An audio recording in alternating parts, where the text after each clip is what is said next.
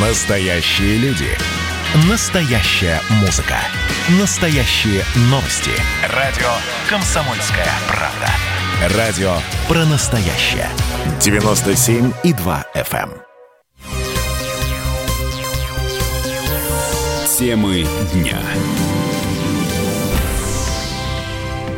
Эдвард Чесноков, журналист «Комсомольской правды» в прямом эфире.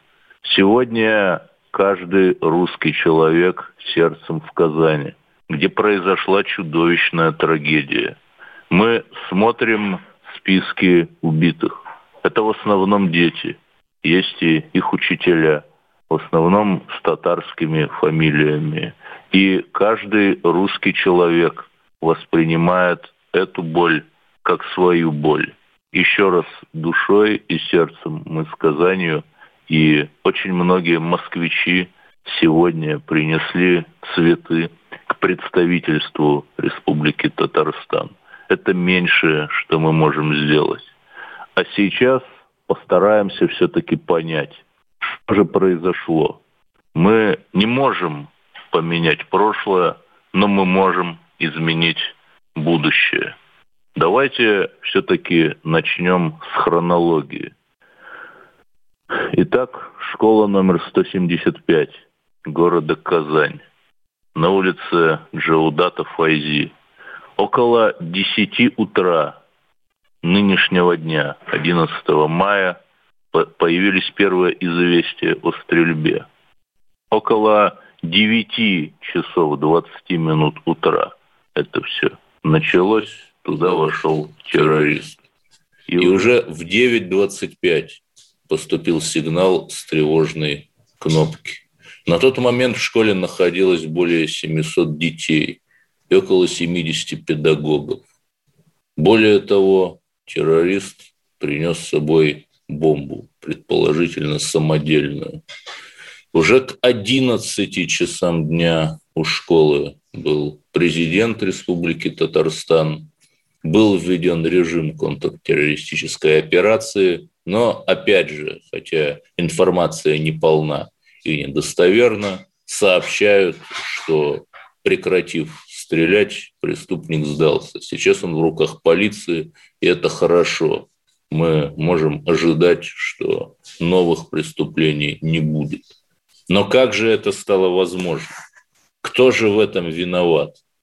Давайте попробуем понять вместе с экспертами, вместе с людьми, которые знают больше нашего.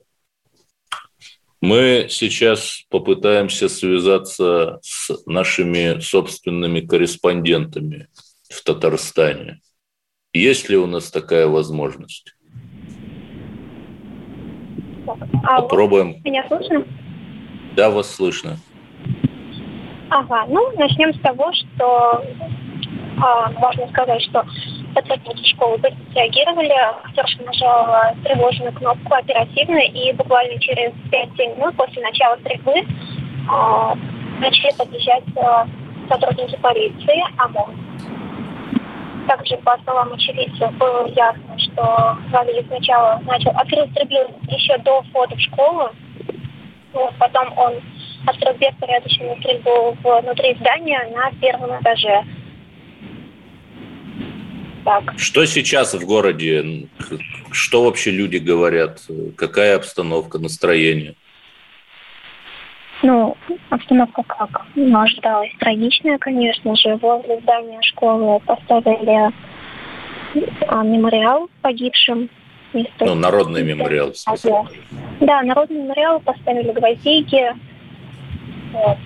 То есть, и я сейчас была у здания ДРКБ, по предварительным данным известно, что шесть, так, сейчас, шесть детей в реанимации и двое в крайне тяжелом состоянии. Это известно по предварительным данным. Всего погибло 9 человек, трое из них это взрослые люди, учителя.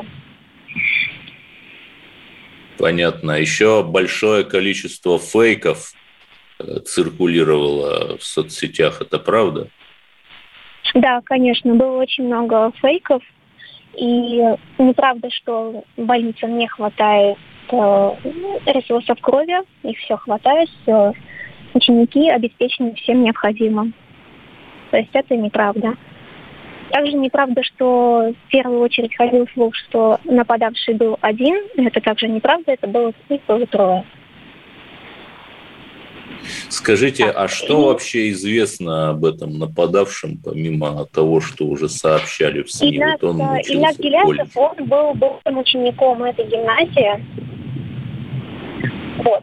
А, ходил слух, что он застрелил учительницу иностранного языка из-за того, что именно она не допустила его к 10-11 классу и после 9 то есть выгнала его со школы. И поэтому у него затаилась обида на нее. Но эта информация не подтверждена ничем.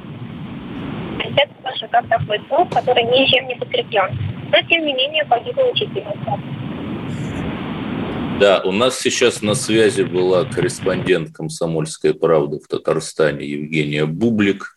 Давайте послушаем еще одного человека, который э, сейчас э, находится в буквальном смысле там, э, где все происходит, вернее, происходило утром. Да, давайте попробуем вывести в эфир.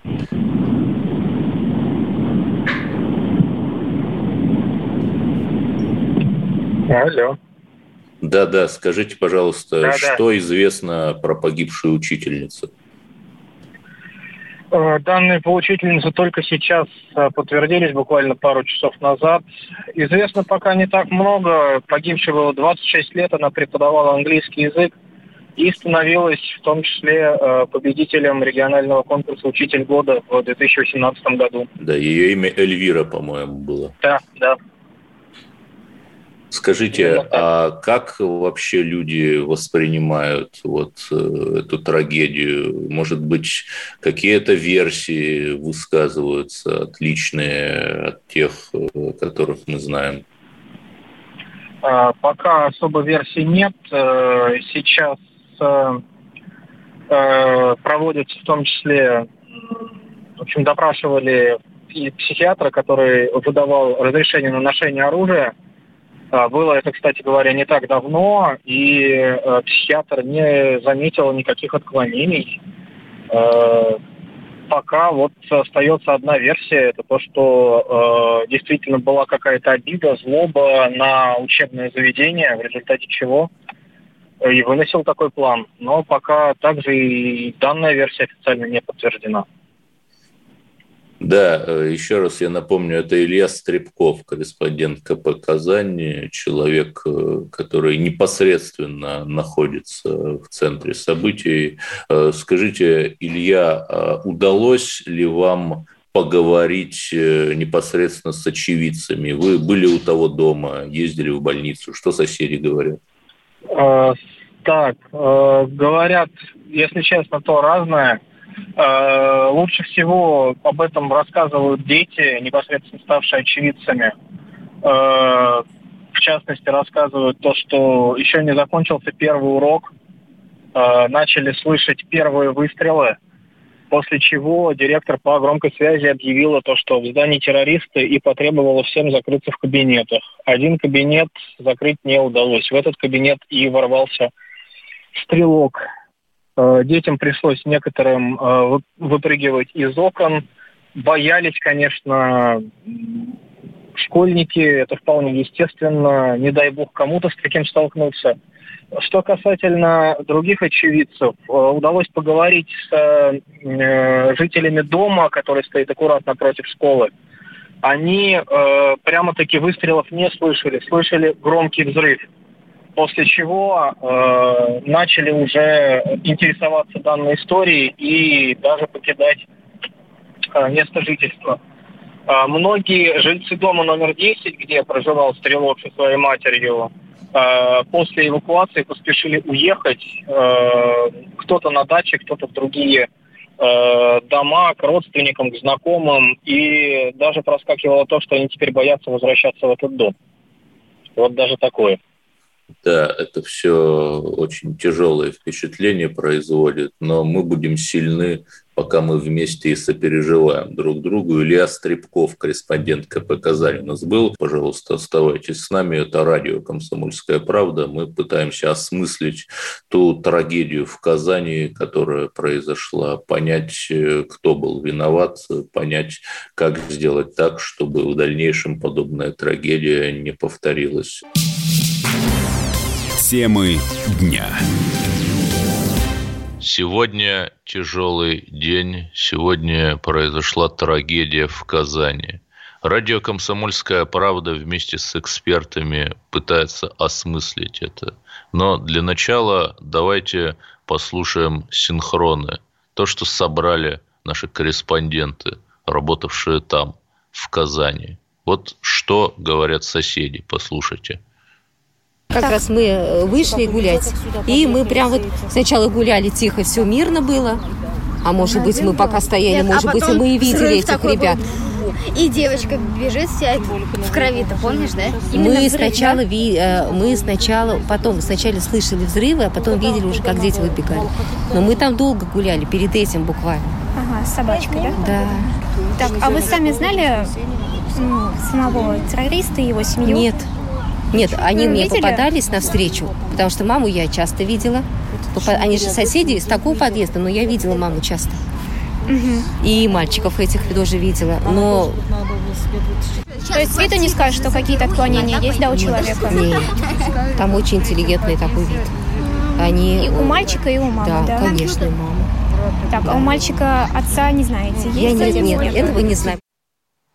Это был синхрон очевидцев, которые рассказывали корреспонденту «Комсомольской правды» то, как видели, слышали путано избивчиво то, что происходило. Еще есть один очень тяжелый звук. Мы все-таки хотели бы его дать в эфир. Допрос самого стрелка – непонятно, то ли он симулирует сумасшествие, то ли действительно таковым является. С его психическим состоянием пусть разбирается, пусть разбирается полиция. Мы сейчас попытаемся запустить это аудио, оно достаточно тяжелое, да, можно запустить. Бился Богом, блядь. Просто осознал я это. Осознал я это, не сразу, Месяца два назад я это осознал. А в летом у меня начал пробуждаться монстр. Я всех начал ненавидеть конкретно. Я всегда всех ненавидел, блядь. Но я еще больше начал ненавидеть. Ты не смей мне приписывать свои психологические экстрасенсорные Я не долб... Я не этот ебал. Кто это? А? Этот? Я не эти ебал, которым вы приписываете вот это вот, свое субъективное мнение, а, а вот ты сказал, два месяца назад ты осознал, что ты Бог, да? Там, да, осознал, что я Бог. Может, кто-то тебе сказал об этом? Нет, никто не говорил, я сам осознал. Там... Я первый, впервые это сказал своей маме. У меня мамы нет, я ее Найлей просто называю. И она мне не мать, у меня нету родителей, нету ни матери. Я вас всех ненавижу. Отчим, что ли? А? Отчим? Отчим? Или у меня нет отчима. Ну, а свои же родители, которые... Ну, мать, которая тебя родила? Да. Да, или зовут, да? Это, это не мать, ну, У меня нету матери, я все, от всех них отказался, ну, Они все это прекрасно знают, я никогда их не называл ни мама, ни папа, блядь. А у тебя ну, братишки есть, сестренка, братишки? Брат, брат, брат. Я тут Наиля, это женщина, которая тебя родила же? Да. Ну, биологическая мать же получается? Да. Это был допрос террориста, убийцы, человека, который в возрасте 19 лет устроил этот чудовищный теракт в Казанской школе номер 175. И многие уже отметили, что по почерку, по количеству жертв эта трагедия сопоставима с массовым убийством в Керченском политехе. Оно произошло 17 октября 2018 года. Тогда тоже 18-летний студент колледжа ворвался и устроил теракт. Извлечены ли были какие-то уроки из той трагедии? Почему нельзя было узнать, что человек готовит? Вот на этот вопрос мы постараемся ответить вместе с уважаемым экспертом, человеком по имени Владимир Ульянов, руководитель аналитического центра «Цикурион». Владимир Владимирович, скажите, ведь э, этот террорист, он все-таки в соцсетях, в Телеграме что-то такое писал предварительно. Почему его не отследили? Ну, вообще, я полагаю, такой вопрос лучше задавать спецслужбам, которые занимаются отслеживанием подобных вещей. Но в целом, если подумать и оценить, э, ну, нельзя не отметить, что э, количество, не знаю, каких-то там посылов, угроз социальных сетях, э, где-то в мессенджерах, оно, ну, на самом деле зашкаливает. Поэтому отслеживать каждый из таких угроз, наверное, это просто не в силах э, правоохранительных органов. Это просто ну, не хватит ресурсов на то, чтобы отслеживать все такие угрозы. Серьезные, несерьезные, личные, массовые, э, другие. Поэтому мне кажется, проблема в том, что именно массовость вот таких э, посылов, сообщений, угроз, она как бы не э, может э, привести к тому, что каждый конкретный случай расследовали, нашли человека, выяснили, что он на самом деле э, хотел, желал, был ли он обижен, да, действительно серьезное намерение было ли. Я думаю, именно так.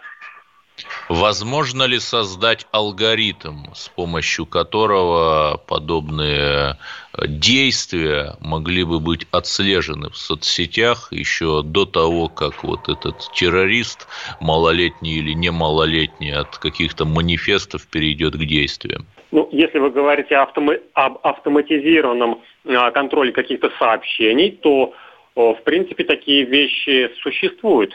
Да, существует, но опять же, как мы их будем использовать, учитывая количество, а, как я уже говорил ранее, сообщений, вот таких угроз и каких-то, может быть, стоп-слов, и по контексту, в принципе, можно с учетом контекста рассматривать, но в любом случае количество этих сообщений, звоночков таких будет слишком большим. И если каждый из этих звоночков будет рассматривать конкретный человек, то не знаю, хватит ли ресурсов на рассмотрение всех этих угроз. Хорошо. Владимир Ульянов, руководитель аналитического центра «Цикурион» у нас на линии. Еще один вопрос. Э, скажите, а все-таки конкретно-то можно что-то сделать? Мне кажется, можно, но, не тех, но более не техническими средствами, а, наверное, морально-этическими, воспитательными моментами. То есть какие-то вещи должны закладываться в психологию, психику, а, в разум людей на уровне, там, не знаю, когда они еще маленькие, для того, чтобы когда они вырастают, становятся более-менее осознанными личностями, такого не происходило. Конечно, это вещи, которые ну, просто не укладываются в сознание а, большинства людей, и поэтому их нужно искоренять именно вот такими же моральными э, путями. Да, благодарю вас, Владимир Ульянов, эксперт, аналитик, делился с нами своими соображениями. Мы продолжаем э, анализировать, обсуждать чудовищную трагедию в Казани. Э, да, мы сейчас попытаемся дать синхрон разговора с организацией, которая делает пропуска для этой школы. Пока я просто поделюсь информацией, которую лично я нашел на сайте госзакупок. Это не тайна, ее может найти каждый. Что интересно, у той самой школы номер 175 есть своя учетная карточка, разумеется, в систему госзакупок, но я там нашел только тендеры на питание и на электрику каким образом оказывались им охранные услуги, как проводились эти тендеры, не совсем понятно. Что выяснили журналисты? До ковида здание охраняли сотрудники ЧОП «Аурус».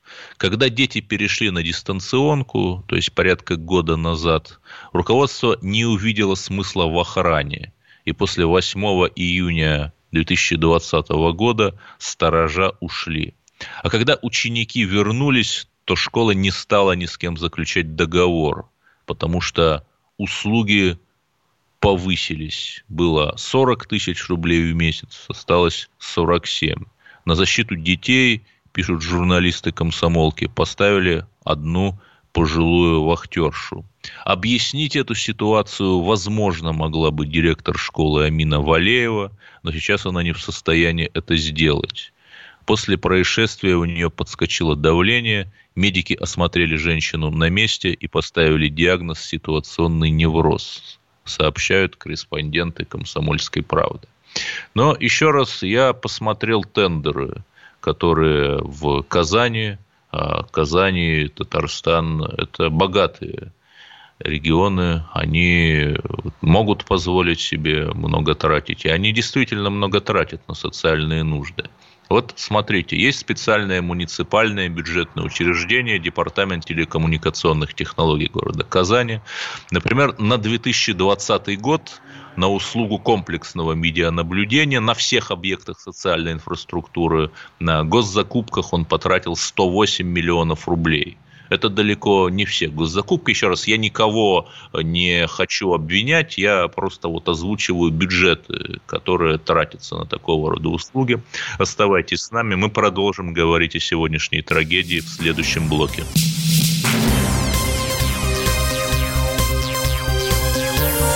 Темы дня. Мы продолжаем пытаться понять, каким же образом произошла сегодняшняя трагедия в Казани. Давайте послушаем еще раз тех очевидцев, детей, которые спаслись из школы. С ними смогли побеседовать наши корреспонденты в Казани. Мы сидели на третьем этаже, у нас шел урок истории, и на середине урока директриса Амина Салимовна кричит в микрофон, чтобы все закрыли двери, все, чтобы было закрыто. И вот у нас классный руководитель Алина Анисовна быстрыми темпами закрывает двери. Буквально секунд через пять раздается большой взрыв, то ли на первом, то ли на втором этаже. А, были слышны выстрелы, были слышны удары по дверям, выбить пытались тоже. И потом уже через какое-то время вот слышим уже, как подъезжает ОМОН, поднимается на этажи, Слышны удары в дверь. Кричит заместитель директора, чтобы мы открыли дверь. Открываем дверь, и там заходят пожарники. Мы быстренько спускаемся вниз, а идем через поле и там уже выходим. Честно говоря, не знаем, кто это такой. Нас всех забрали, ну там большую часть. У учительницы сын остался, восьмиклассник тоже. Наш классный руководитель, не знаю, вот, что сейчас будет. Там, говорят, то ли около семи, семерых восьмиклассников, э, то ли убили, то ли что с ними, не знаю, честно. Учителя тоже еще одного убили. Мы же отсюда с места происшествия уезжаем. Я не хочу просто здесь оставаться. Слишком тревожно здесь. Вообще ужас. Это те, зап... это те записи, которые наши корреспонденты «Комсомольской правды» взяли у детей, очевидцев сегодняшней трагедии в Казани. Но что же это могло быть? Какова природа этого терроризма? Давайте поговорим с человеком, корреспондентом комсомолки Александром Котцем, который долгие годы изучал террористическую активность. Да, мы сейчас пока следствие не пришло к каким-то однозначным результатам, не будем однозначно указывать, например, там, на э, фактор радикального исламизма, об этом пока ничего не известно, но в то же время мы знаем, что Поволжье регион непростой, где действуют самые разные деструктивные силы и где действуют в том числе э, эмиссары международных террористических организаций. Мы с ними боремся, но и они ищут новые способы э, найти и завербовать э, кого-то в свои лапы. Александр, как вы думаете, все-таки были ли какие-то глубинные причины вот у той трагедии, которую мы практически в прямом эфире наблюдали сегодня утром? Ну, из того, что есть э, в открытом доступе, из того, что накопали наши журналисты в Казани, я вот, честно говоря, не вижу каких-то следов Э, радикализма, исламских э, каких-то таких ноток, да, здесь все-таки э, речь, наверное, может идти и о чисто медицинских факторах, ну, либо речь может идти о э, подражании, да, подражании подоб, подобным деятелям. Если мы вспомним, к примеру, 2014 год, да, вот мы так обычно об этом говорим, как о, о чем-то таком далеком, о какой-то беде, в которую попали какие-то незнакомые нам люди. А вот в 2014 году в районе, где я живу, в Отрадном, да, в московском районе, школьник пришел в школу с, папины, с папиным карабином убил учителя географии, э, взял в заложники своих сверстников э, и убил милиционера, который приехал на вызов. Так вот этот милиционер оказался э, мужем учительницы по физкультуре соседней школы, в которой училась моя дочь на тот момент. Это все очень близко, и вот тогда, я напомню, был признан невменяемым сам мальчик, через несколько лет его отпустили, он сейчас – Э, совершенно спокойно живет дома. Э, и э, вот тогда... Да, он хотя бы наблюдается там, если вы следите за этой ну историей. Ну да, он стоит, он, он, стоит, он стоит на учете, естественно, ему платят по инвалидности ума даже какую-то там пенсию, у него все хорошо, он на свободе. У папы его, который допустил, чтобы сын взял оружие, тоже все хорошо. Дело о небрежном обращении с оружием, хранение с оружием развалили. А, но я напомню, что вот тогда а, вскрылось очень многое во время следствия. Тогда и дети рассказывали, что он предупреждал, что хочет что-то подобное а, сделать, и соседи что-то за ним замечали. А вот здесь тоже было э, очень таких много моментов, которые привели к трагедии. Да, да ну, во-первых... эксперт, прости, что перерываю, эксперт по информационной безопасности нам 15 минут назад говорил, что практически невозможно отслеживать вот такого рода обращения. Или возможно?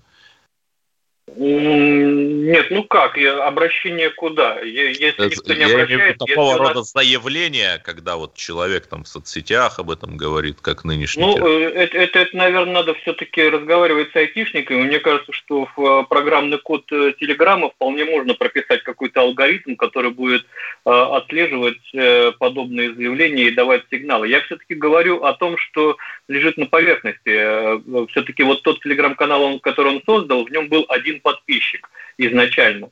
Но, то есть это не он сам, он сам администратор, да, то есть один человек как минимум знал о том, что он это писал, и этот человек молчал, ну потому что у нас не принято стучать, да, стукать у нас это плохо. А, маме он сказал, что он бог, об этом он сам сказал, да, на первом допросе. А, мама не повела его к врачу, э, зная, что он купил ружье, а, что он возомнился Богом, не знаю, что, в чем он там ей еще признавался, но мама да, и в одном не, магазине не стала купил... об этом да, 250 патронов, в другом 150. Да, да, да. да. Ужасно. Да, шел по улице с ружьем. Э, ну, то есть это, наверное, не 20 метров он прошел, ружье на плече. А, ни один прохожий не позвонил э, в полицию. Ну, подумали, может быть, пранкер, может быть, я не знаю, э, снимает какие-то тиктоки он вот таким образом. Э, ни, ни у кого не, не возникло вот в голове, что а вдруг, а может быть. Знаете, меня поразили вчера кадры, я чуть-чуть так в сторону уйду, в, в Израиле, когда срабатывает система воздушной тревоги, да, железный купол. Просто про... Нет, я имею в виду сирена. Сама сирена а. начинает завывать, и люди просто разбегаются тут же в поисках убежища. Вот у нас этого нет. Мы давно отвыкли от терактов, мы забыли, что это такое. И, и у нас не срабатывает вот этот инстинкт самосохранения. Идет человек по улице, у него ружье висит на плече, у него тяжелый рюкзак, по видеосъемке видно, что рюкзак тяжелый, там, видимо, у него хранились эти два взрывных устройства, которые он успел взорвать а, в школе, и ни у кого не срабатывает, не щелкает вот этот тумблер, что надо все-таки позвонить в полицию.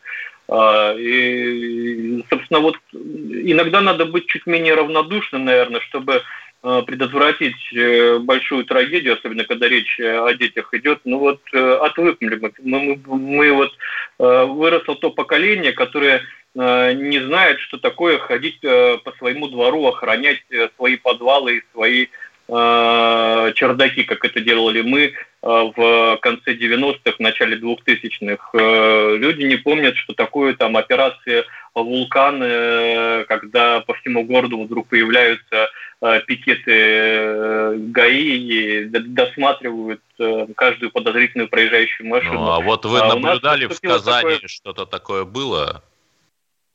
Ну, нет, я не наблюдал. Я ездил в Казань неоднократно, в том числе, когда писал о о террористических проявлениях, об ущемлениях русскоязычного населения со стороны отдельных категорий а, исламской уммы Татарстана, но это все-таки такие проявления организованные, радикальные. Здесь речь идет, э, скорее всего, я тоже не хочу впереди следствия бежать, но пока из того, что а, сообщают силовики, речь идет о, об одиночке.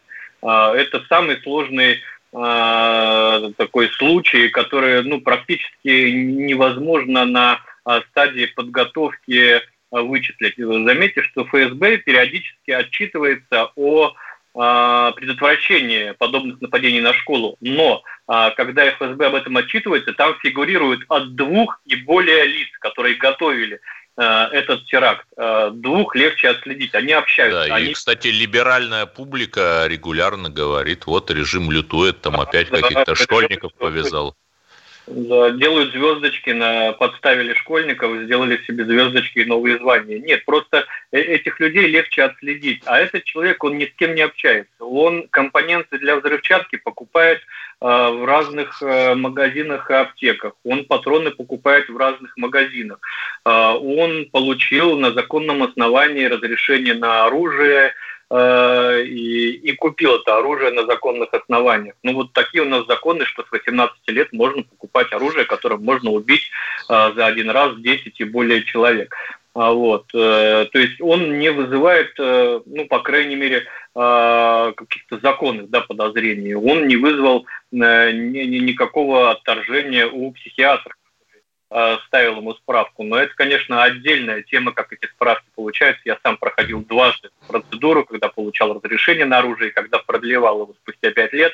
Это абсолютный формализм, и если уж где-то что-то и менять, и ужесточать, это именно в области процедуры оформления, а не в техническом. Мы за техническими ужесточениями э, забываем всегда о человеческом факторе, а он в этой, в этой истории – Э, самое главное, потому что именно на стадии э, получения разрешения должны отсеиваться люди, которые не должны обладать этим оружием.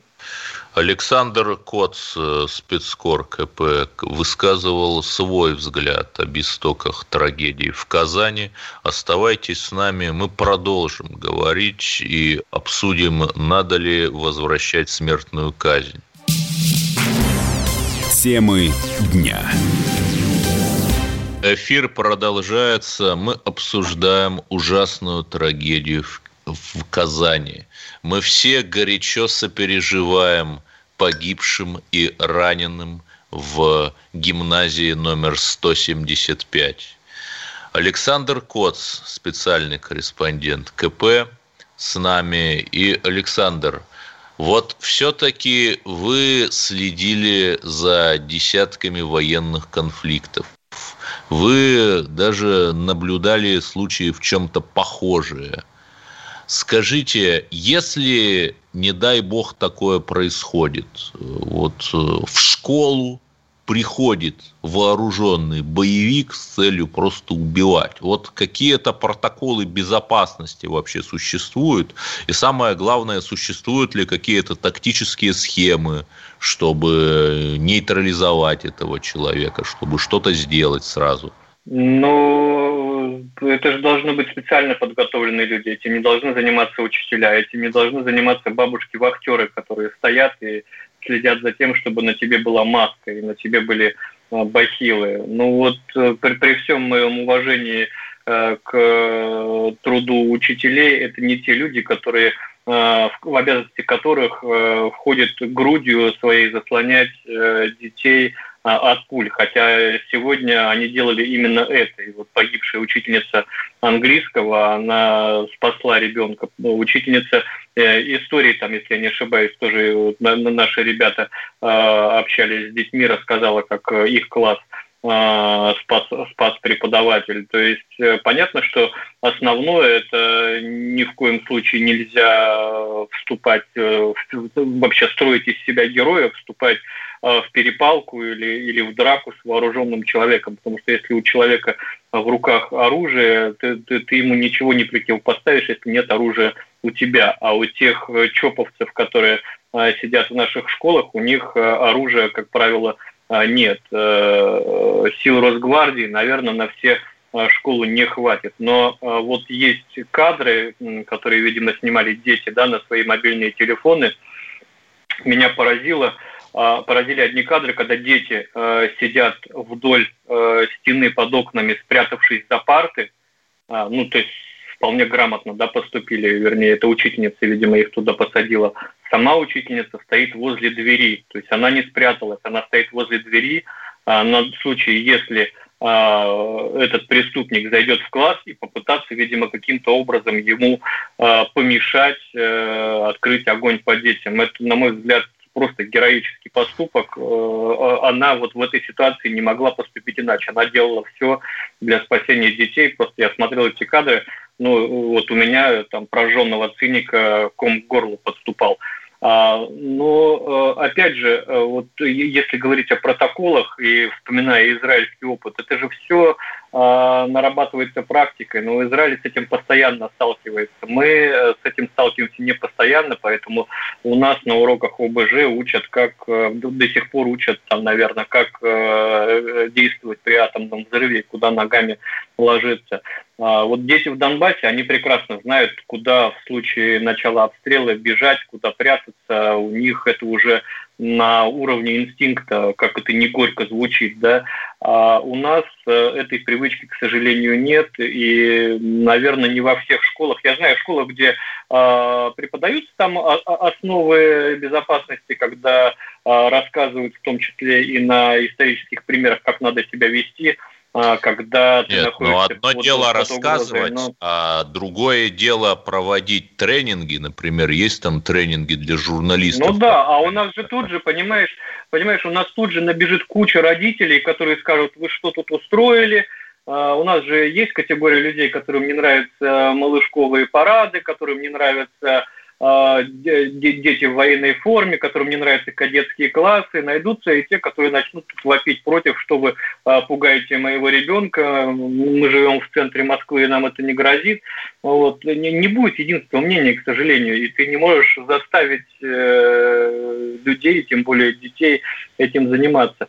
А, ну и повторюсь, что все-таки э, это дети. Э, я по себе знаю, что когда ты попадаешь в стрессовую ситуацию, ты до этой ситуации в голове мог ее прорабатывать миллиарды раз а, в стрессовой ситуации все э, миллиард вариантов у Нет, тебя... подождите, но те же самые солдаты в стрессовой ситуации что-то делают ровно потому, что они это отработали не в теории, а на тренировках. Понимаете? Но я никогда не слышал, например, все чтобы равно с бою учителями... Теряется, солдат да. в первом бою... Но я э, бою... никогда не слышал, например, чтобы для учителей, например, проводили тренинги в наших школах, практические тренинги, что делать в подобной ситуации. Ну, я не знаю, может быть, такие тренинги или какие-нибудь э, там онлайн-конференции проводятся. Я, я, я об этом ничего не слышал. Э, ну, еще раз повторю, у нас просто не, нет этой проблемы. Она у нас. Я, я не знаю, кстати, проводятся ли такие тренинги в США, где США, в США регулярно проводятся учения э, на случай, что делать, если там в школу кто-то ворвался. Вот там мы там можно ругать американцев, но вот там все знают. И дети с детьми проводятся учения в школах, и учителя знают, что делать. Там у это нас совершенно отдельно. У нас в школах тоже это было, мы тоже вместе спускались в бомбоубежище, строим там за ручки и так далее, и так далее. Но э, вопрос, от чего, от, от чего учиться защищаться? все, э, все же может быть по-разному. Это может быть психодиночка, это может быть там, минометный обстрел, это может быть э, нападение группы террористов. Э, и ну, мы, мы подменим тогда процесс обучения детей, процессу э, подготовки детей к, к полномасштабному холодной войне. Э, ну, как, как минимум там раз, может быть, да. не знаю, в месяц, наверное, такие тренинги проводить полезно. Детям даже будет интересно. У нас в гостях Александр Коц, и депутаты Госдумы после трагедии в Казани захотели вернуть смертную казнь.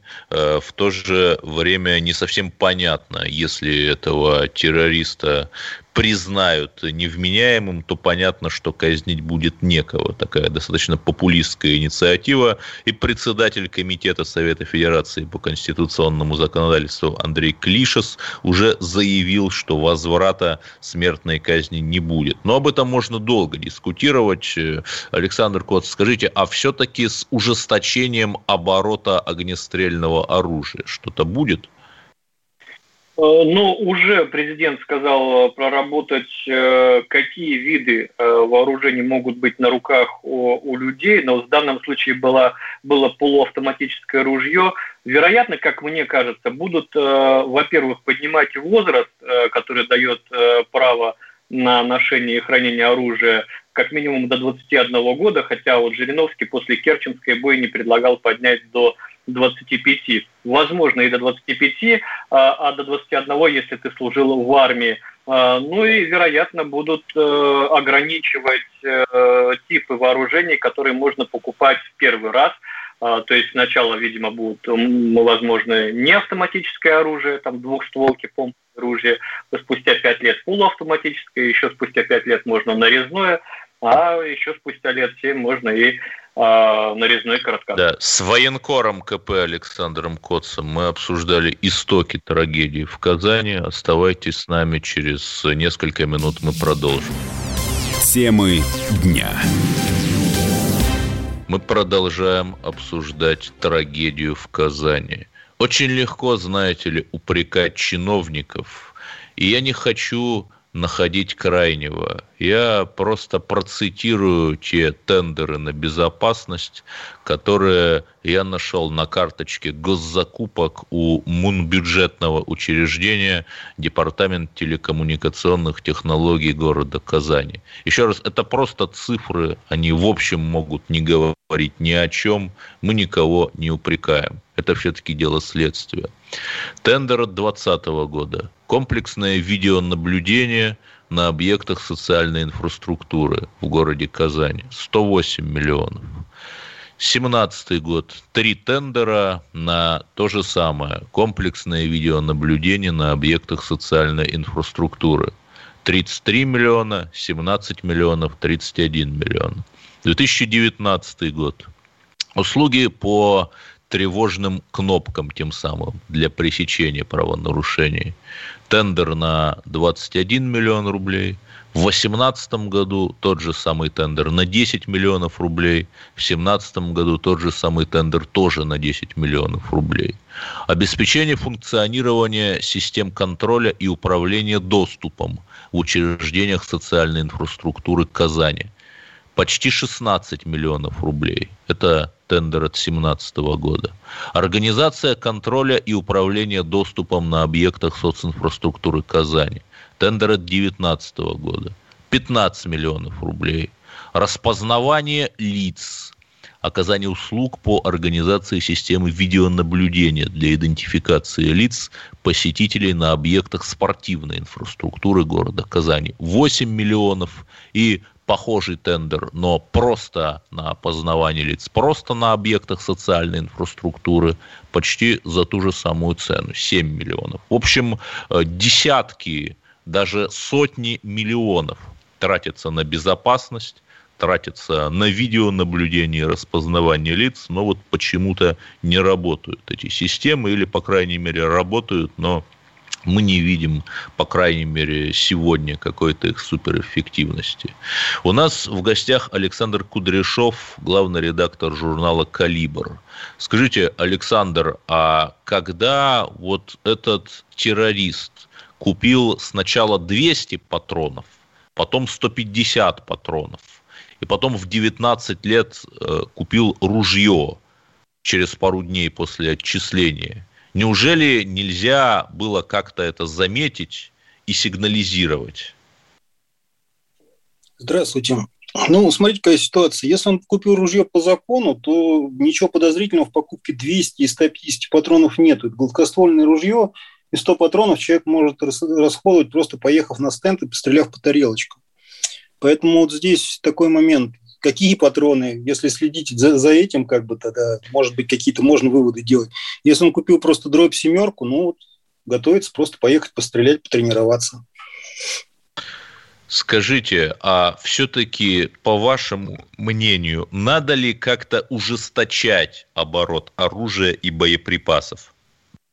Ну, я бы не стал вот именно так вопрос ставить, нужно ли ужесточать, потому что нам нужно на самом деле фильтровать людей, а не оружие как бы. То есть с другой стороны нужно фильтровать.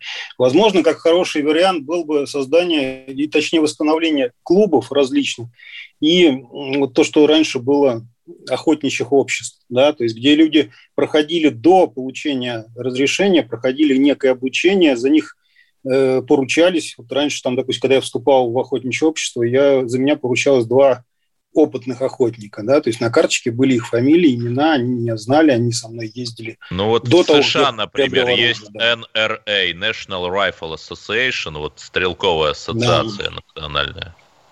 Ну вот у нас такого даже близко ничего нет, но это все-таки немножко другое. Эта ассоциация хороша тем, что она тратит огромные бюджеты на просвещение, на обучение, да, как бы вот именно на несение в массы культуры владения оружием. Она тратит просто баснословные бюджеты на это. Вот. У нас ничего такого даже близко нету. То есть у нас нету э, возможности каким-то образом обучать людей. То есть они сами платят за свое обучение. То есть сейчас, прежде чем вот человек купил в 19 лет ружье, по закону он должен был, кроме сбора справок, еще предъявить документ о том, что он прошел знание законов и правил обращения с оружием. То есть он прошел обучение. Данная как бы справка стоит там от 5 до 7 тысяч рублей, ну, чтобы пройти обучение, потом сдать экзамен и получить. То есть без нее получить разрешение ну, невозможно, если идти правильным путем, каким должно, должно быть. То есть да, у нас, к сожалению... Скажите, да. у нас Александр Кудряшов, главный редактор журнала «Калибр». Депутаты также предлагают повысить возраст, с, с момента которого можно покупать оружие. Вы с этим согласны? Я с этим не согласен. Я объясню ситуацию, да, то есть, безусловно, не нужно разрешать там покупать оружие в 14 лет, но должна быть возможность, даже вот отцу, допустим, рассказать, что такое охота, брать с собой ребенка на охоту. Вот. Чем дальше мы отодвигаем вот этот момент самостоятельной покупки оружия, ведь это же не просто, вот мы поставили, да, сказали, 21 год, покупаем оружие, это значит, что законно в руки человек не сможет взять оружие раньше 21 года, а это автоматически практически закрывает доступ в охоту. Ну, нужно думать, что в 21 год далеко ну, немногие пойдут. Либо второй вариант – это ставит на грань нарушения законов всех, кто хочет научить своего сына охотиться. То есть это непростая ситуация. У нас, ну, ну например, есть в Литве и в Латвии, у них законодательство другое. У них с родителями можно с 14 лет охотиться с оружием и с оружием родителей. То есть это комплексный подход, к нему нельзя подходить вот так вот. Сегодня случилась страшная трагедия, и мы сейчас вот тут решим все вопросы просто запретами. Ну, можем, конечно, запретов наделать, но проблем будет еще больше. То есть я Александр так Кудряшов, да. Э, главред журнала «Калибр». И давайте послушаем слова э, пресс-секретаря президента РФ Дмитрия Пескова об указаниях Кремля после этой трагедии. Слушаем. В связи с трагическими событиями по 175-й школе Казани президент Путин выслушал доклад главы ФСБ Бортникова о деталях произошедшего. Также президент по телефону переговорил председателем правительства Мишустиным, вице-премьером Голиковой, переговорил также с руководителем МЧС Зиничевым.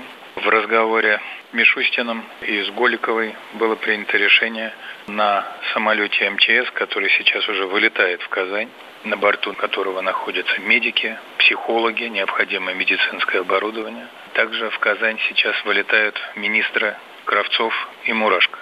Президент дал поручение правительству оказать содействие и обеспечить медицинской помощью, а также психологической помощью пострадавших и раненых детей, оказать необходимое содействие родственникам погибших.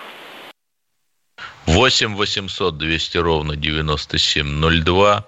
Звоните, мы ждем звонков из Казани, если вы были очевидцами этого события. Если вам есть что сказать, мы вместе с вами сейчас должны понять, как же нам предотвратить подобные трагедии в дальнейшем.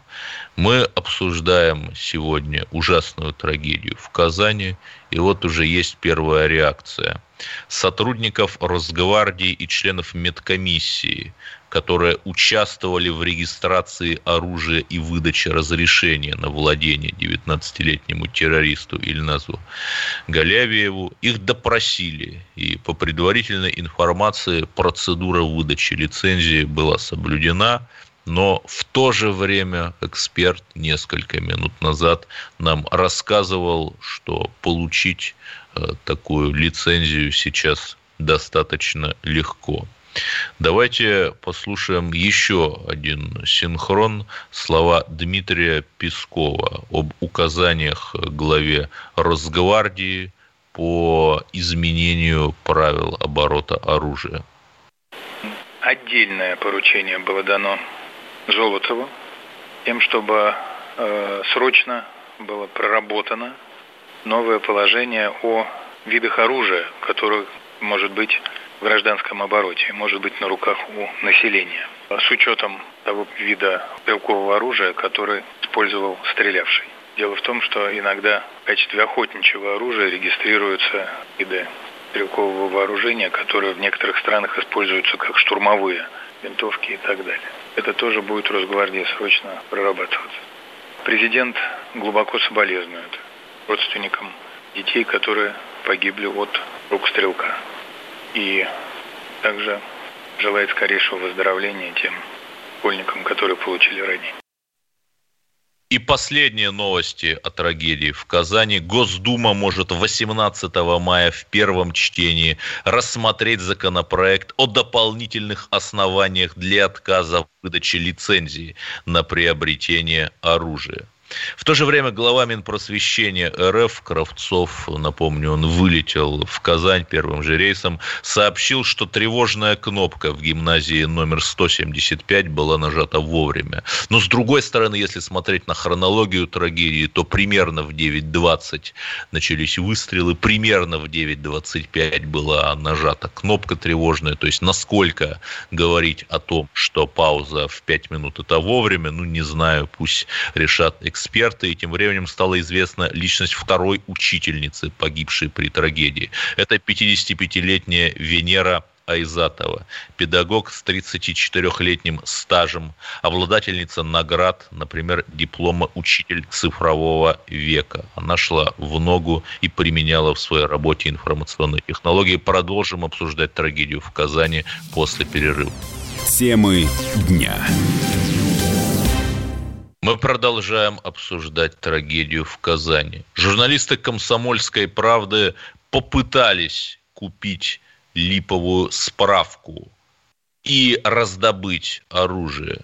Четыре с половиной тысячи и документ, то есть это в кавычках справка «ваш», сказали нам. Поддельная справка от психиатра и нарколога – три тысячи рублей и еще полторы за оформление у настоящего терапевта.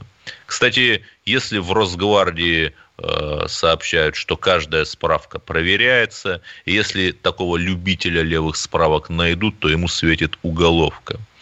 И между тем, если посмотреть на народный мемориал в Казани, который возник стихийно у 175-й гимназии, где произошла трагедия. Журналисты Арти обнаружили там надпись «Ты не бог, ты гнида». Но здесь сложно что-то комментировать. Это действительно крик души людей. Когда умирают самые невинные из нас дети, то э, каких-то слов в попытке объяснить это не остается. И министр просвещения Сергей Коровцов заявил, что учителя Казанской школы действовали самоотверженно, жертв могло быть гораздо больше. Мы продолжаем пытаться осмыслить эту ужасную трагедию. У нас на линии Александр Кудряшов, главный редактор журнала «Калибр». Скажите, Александр, так что же все-таки делать? Вот наши журналисты только что озвучили, меньше чем за 5 тысяч рублей можно купить поддельную справку. Как ну, знаете, вот тут, тут вопрос на самом деле очень интересный. Она действительно поддельная или она настоящая? Смотрите, какая ситуация. Если человек получает справки, он должен пройти путь как бы сам, да, то есть посетить два диспансера, наркологический, неврологический диспансер, и пройти медкомиссию. Пройти он ее может как у себя на районе, так и везде, где в предприятии, если у него есть лицензия на такую деятельность, да, на выдачу такой справки. У нас есть действительно в Москве центры, которые позволяют совместить все вот это вместе. То есть не ходить самому и получать справки из диспансеров, а они пробивают так сказать, состоит человек на учете или нет, сами. Вот насколько они пробивают, я сказать не могу. Я вот как бы пользуюсь старой схемой, то есть посещаю все диспансеры сами.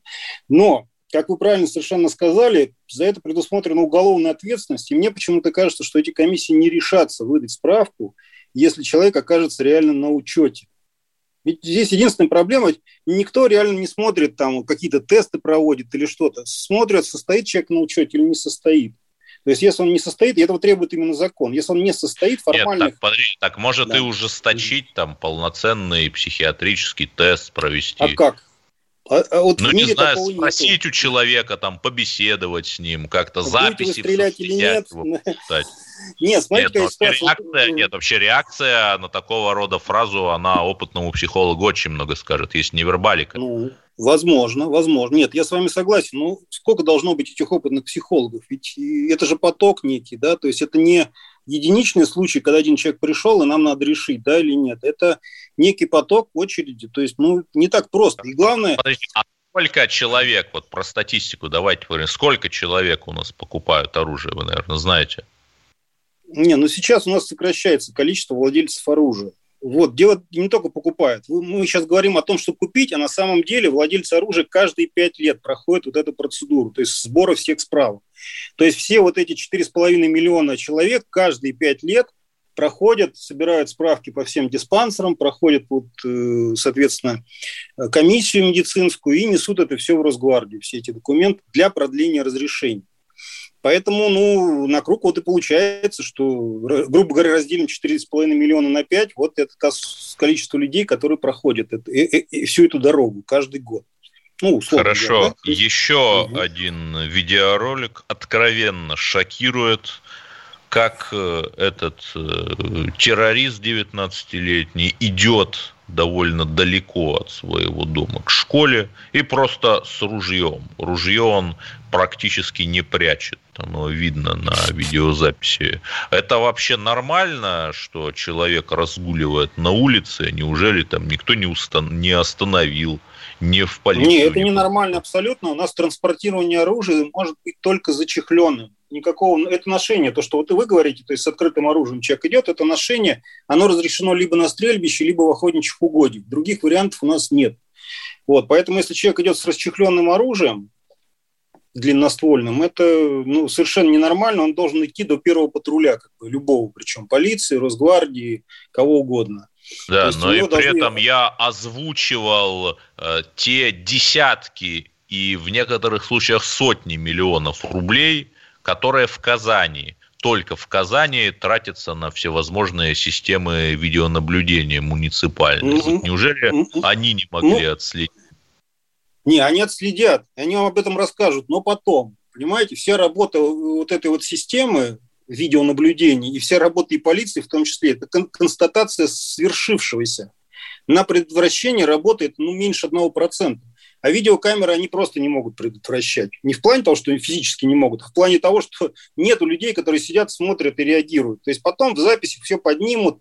У меня Нет, вот я случай... к тому, что в Москве, например, есть mm-hmm. интеллектуальная система видеонаблюдения. А, ну, Например, там в метро, да, в метро, в вагоне метро происходит драка, и с помощью mm-hmm. алгоритмов нейросеть сама это опознает и уже высылает красный сигнал на пульт человеку, оператору. Я не ну, вижу, в Казани, видимо, этого нет, да. и, и, видимо, он никак не привязан к оружию, то есть ношение какого-то предмета, похожего на оружие. Ну да, при том еще раз, что просто на видео видно, что довольно далеко он идет с оружием, и ничего не происходит. Александр Бастрыкин заявил, что Следственный комитет примет исчерпывающие меры для детального установления причин трагедии в Казанской школе. И вот опять у нас э, все работают постфактум.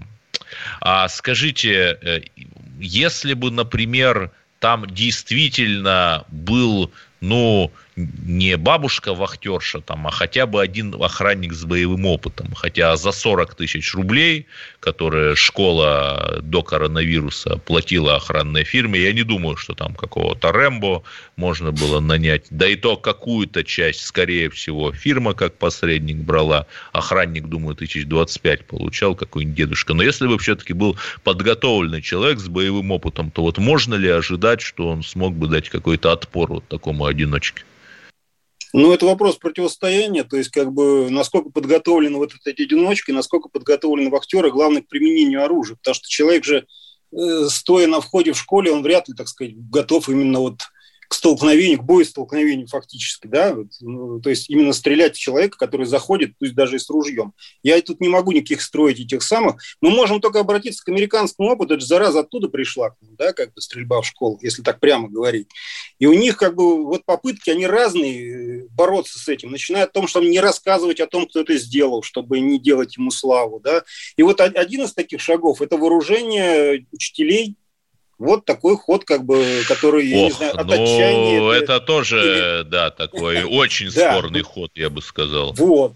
Да, но а, с охраной они тоже этот момент прошли. То, то есть охрана, которая у них, кстати, вооружена-то нормально. То есть у них разрешены пистолеты, у них охранник ходит так же, как полицейский, полностью экипированный.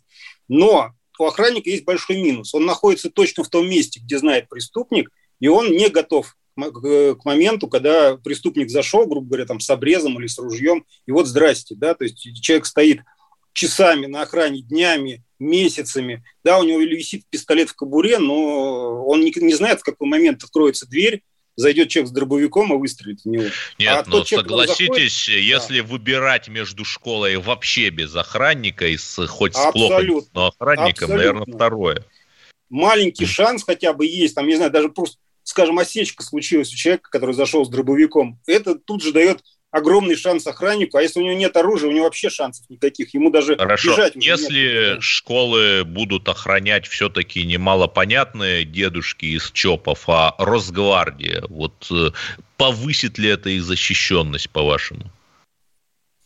Ну, в какой-то мере. Росгвардия экипирована, они в бронежилетах у них есть. И не только пистолеты, у них автоматы есть да, теоретически лучше охранник вооруженный, чем охранник не вооруженный или вообще отсутствие охранника, там одна вот кнопка. Как вначале нам сказали, что вообще охранника не было, и что была вот кнопка, и кто-то ее нажал. Сейчас уже вроде Нет, но там охранник. была бабушка-вахтерша, да. вроде как пишут, но что она могла сделать? И между тем э, глава колледжа, где учился террорист, искренне поражена произошедшим. По ее ну, словам, э, этот молодой мужчина был, цитата, «тихий, весь в компьютере». И, более того, справку опять же, на владение оружием, как сообщают, он получил совершенно легально. Все уже оперативно проверили и, тем не менее, таки не смогли найти э, как, каких либо не ну, за что зацепиться, грубо могли, да, да, понятно, да, да. И понятно, что это ужасная трагедия. Мы еще раз выражаем самые большие соболезнования казанцам, героическим учителям, которые в буквальном смысле своим телом закрывали школьников от пуль. Упокой Господь душу погибших, и пусть раненые – излечатся, и пусть на нашей земле всегда будет мир. Слушайте радио «Комсомольская правда». Мы продолжим обсуждать самые резонансные темы дня. Темы дня.